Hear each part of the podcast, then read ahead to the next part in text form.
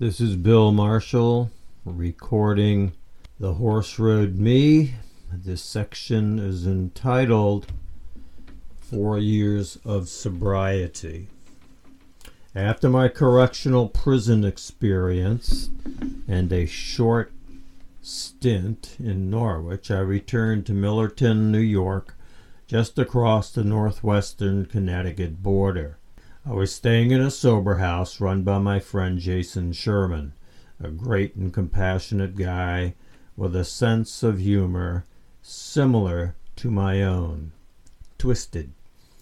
I had been in two other sober houses prior to getting clean at Mountainside Rehab in Canaan, Connecticut, and let me tell you, I might as well have been staying in a flop house. They did nothing more than reinforce my feelings of self loathing, feelings that you all need to overcome.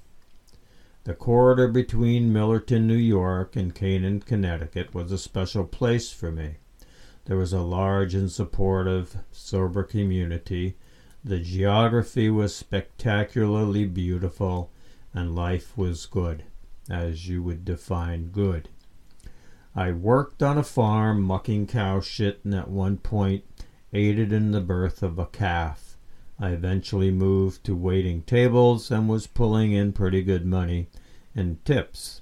Not fund manager money, but my wants were few.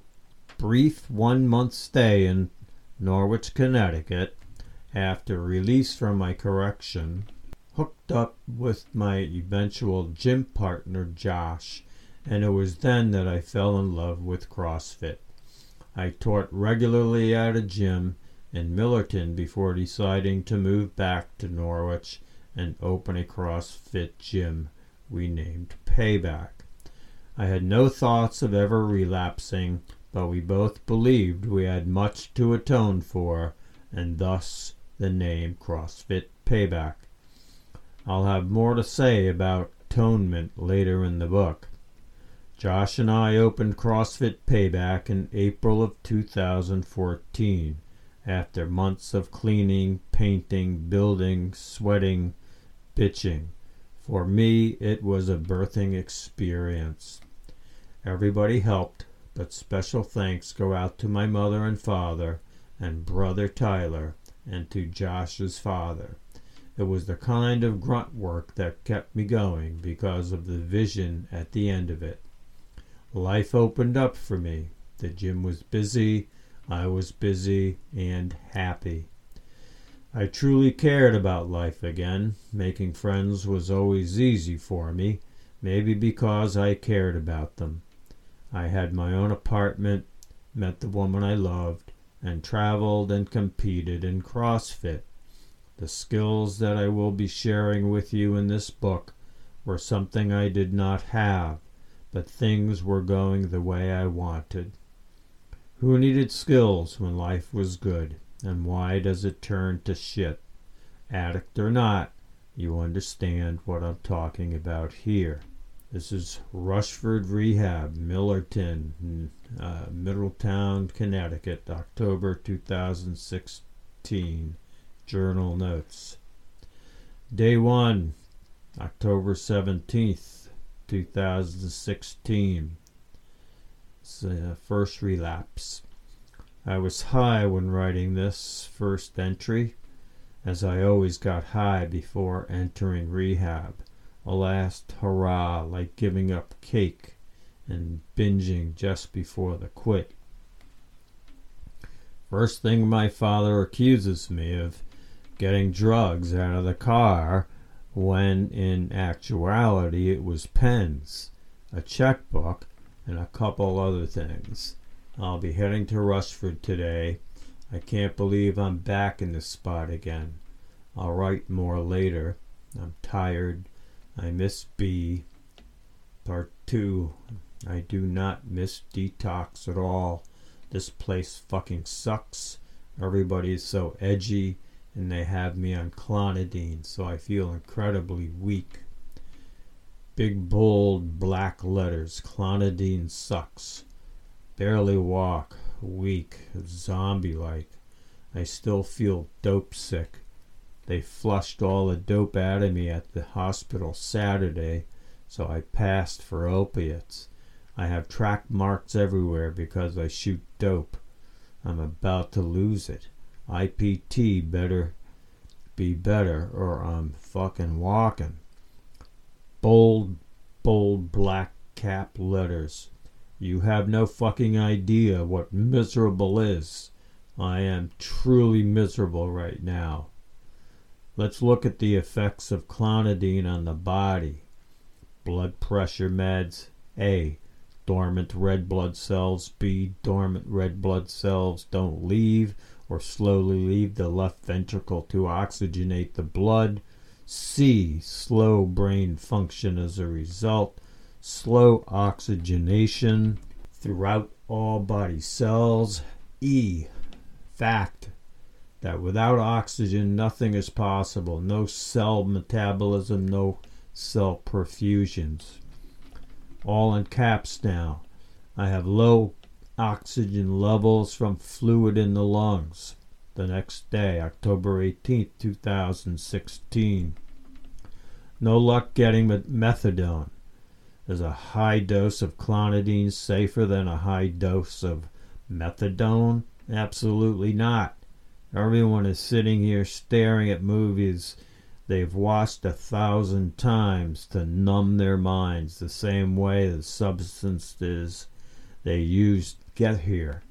One kid tried to tell everyone in the room that A. Einstein is stupid, B. Theory of relativity is wrong, C. Quantum mechanics is wrong.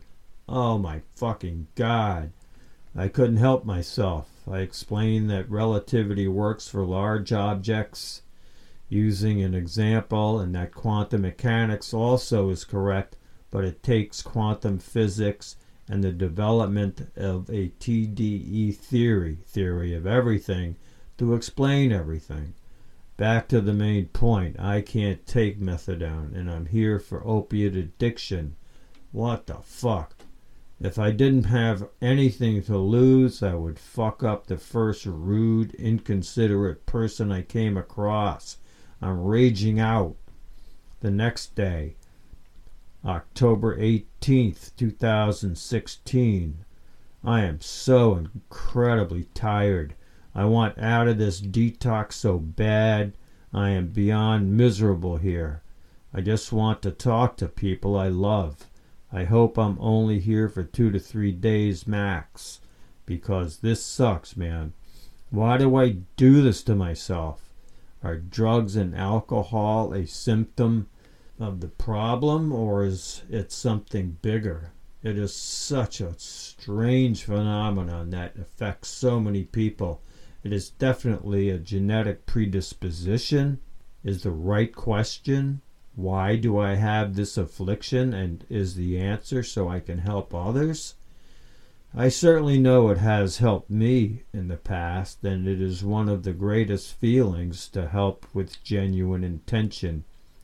That spreads to every facet of humanity, though not just alcoholics. Maybe being alcoholic pushes you into the role much easier than if you're not.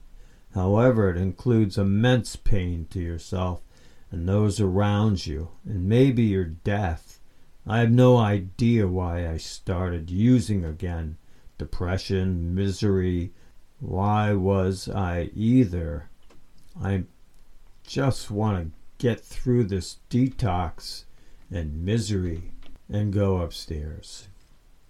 October 25th, 2016 day 8 at Rushford. It's so strange being back at rehab.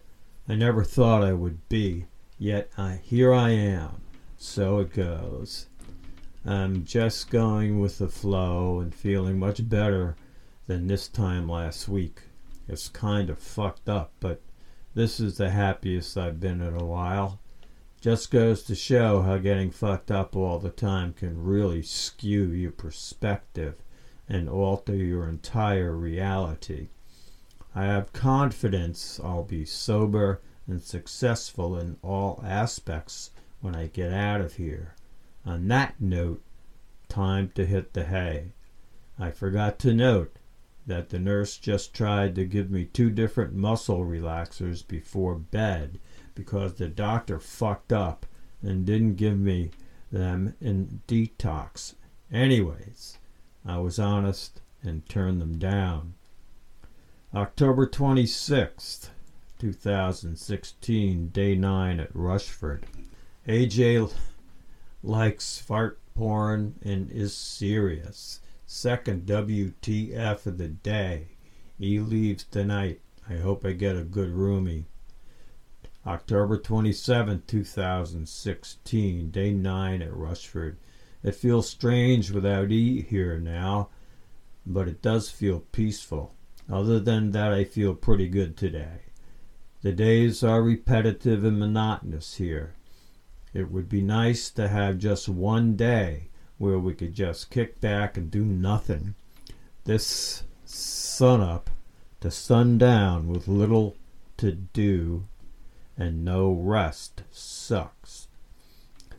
November 1st, 2016, two weeks sober, working on not letting Jay occupy any more space in my head and not letting his bullshit lies get to me. My mind is exponentially better. Looking forward to picking up a barbell again. My new roommate is a 62 year old toothless, toothless crackhead named Rodney. That being said, he seems. I'm sorry. That being said, he seems nice and harmless. November 3rd, 2016, 16 days sober. This place is starting to wear on me, and I felt either just off or depressed all day. I can't tell which. The weight of my reality is crippling at times. I am so incredibly nervous about my future and the future of the gym. The gym is just an extension of me, and the thought of it possibly failing is terrifying. I think this is my last ditch effort at pulling out all the stops and possibly making the gym's growth explode. The boxing classes and Dean's presence will definitely help. Sometimes I wish I had a normal career where I didn't have to think about work 24 7. My goal is to get the gym to the point where I no longer have these fears and doubts or maybe if the gym is just an extension of myself, these fears and doubts should be banished by faith that if I work diligently on myself in the gym, everything will pan out. This seems like the best approach I can come up with for now. Time will tell. This is me talking now. I will talk about fear and trust and doubt later.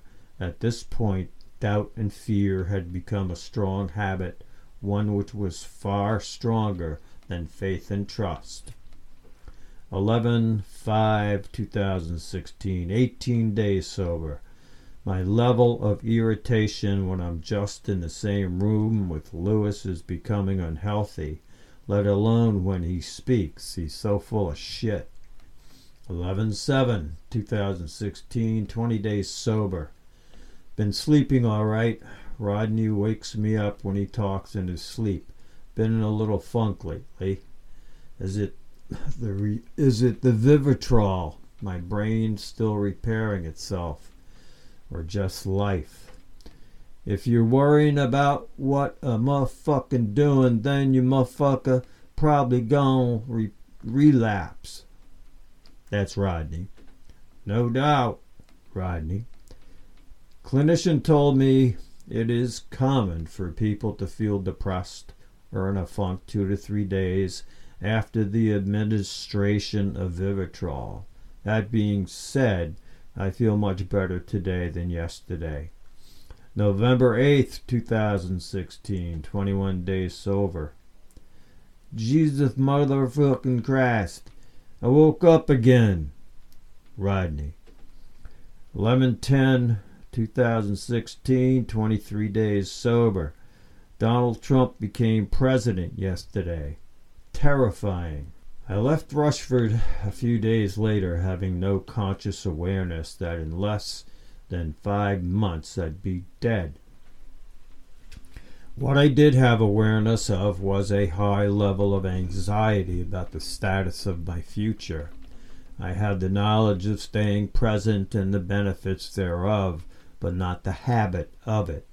My habit was to engage the monkey mind. My relapse soon after leaving Rushford was less a physical need for heroin as it was an overwhelming need to relieve my anxiety. True first day sober, four days, no dope, February 6th, 2017. I'm on Suboxone for now. I'm so much happier and feel so much better than when I'm on that shit.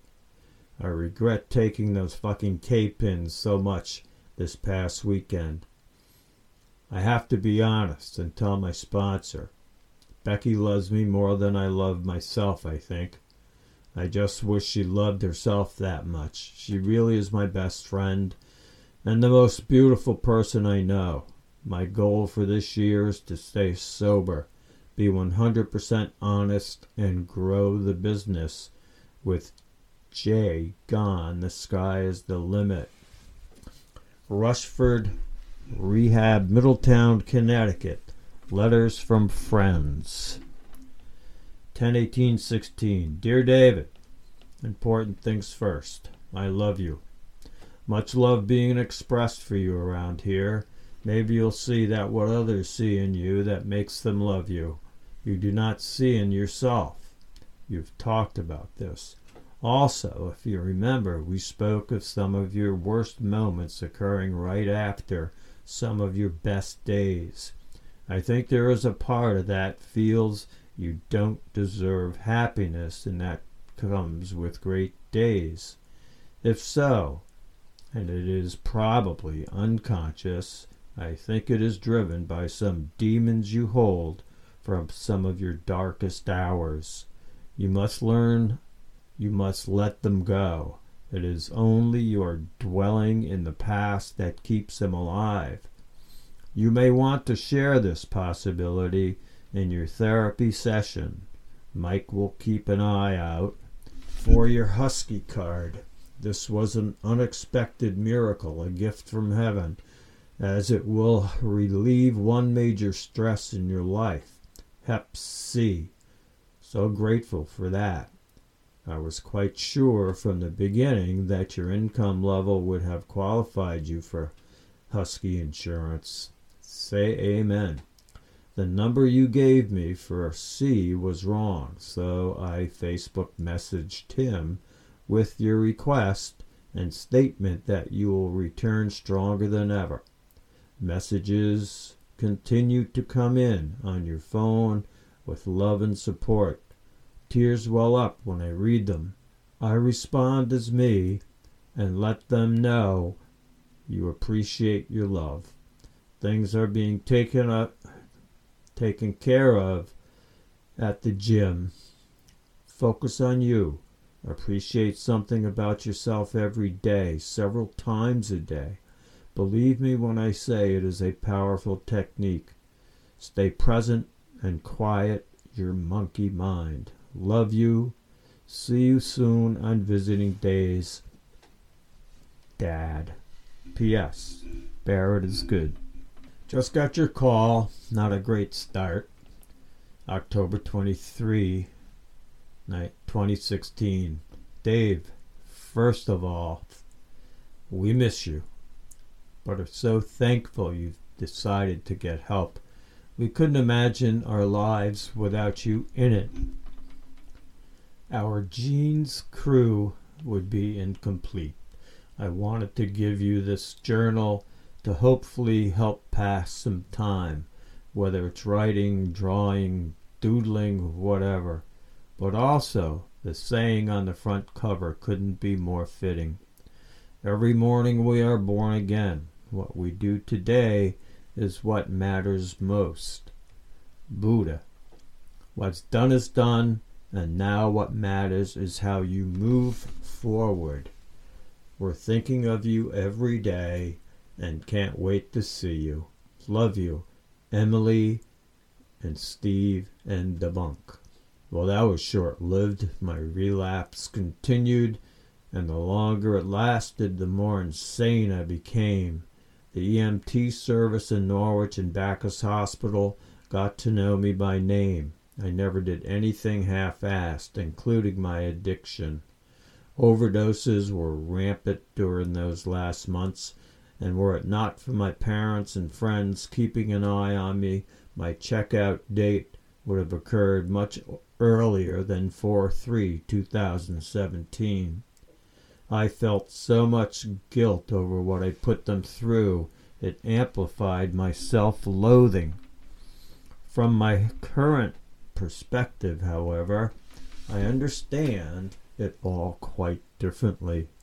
You are soon to get to that new understanding, but first a few random updated pages my mother found among my journals and letters. I was high when I wrote the first one. Ravenous explosion, skewed vision, and a deafening ring. Endless euphoria. Was it real? Calm after the storm. Styrofoam soul. Disconnected and empty. Empty. Empty. Is this life? God shaped void, blissfully present, returning to the source. I am alive.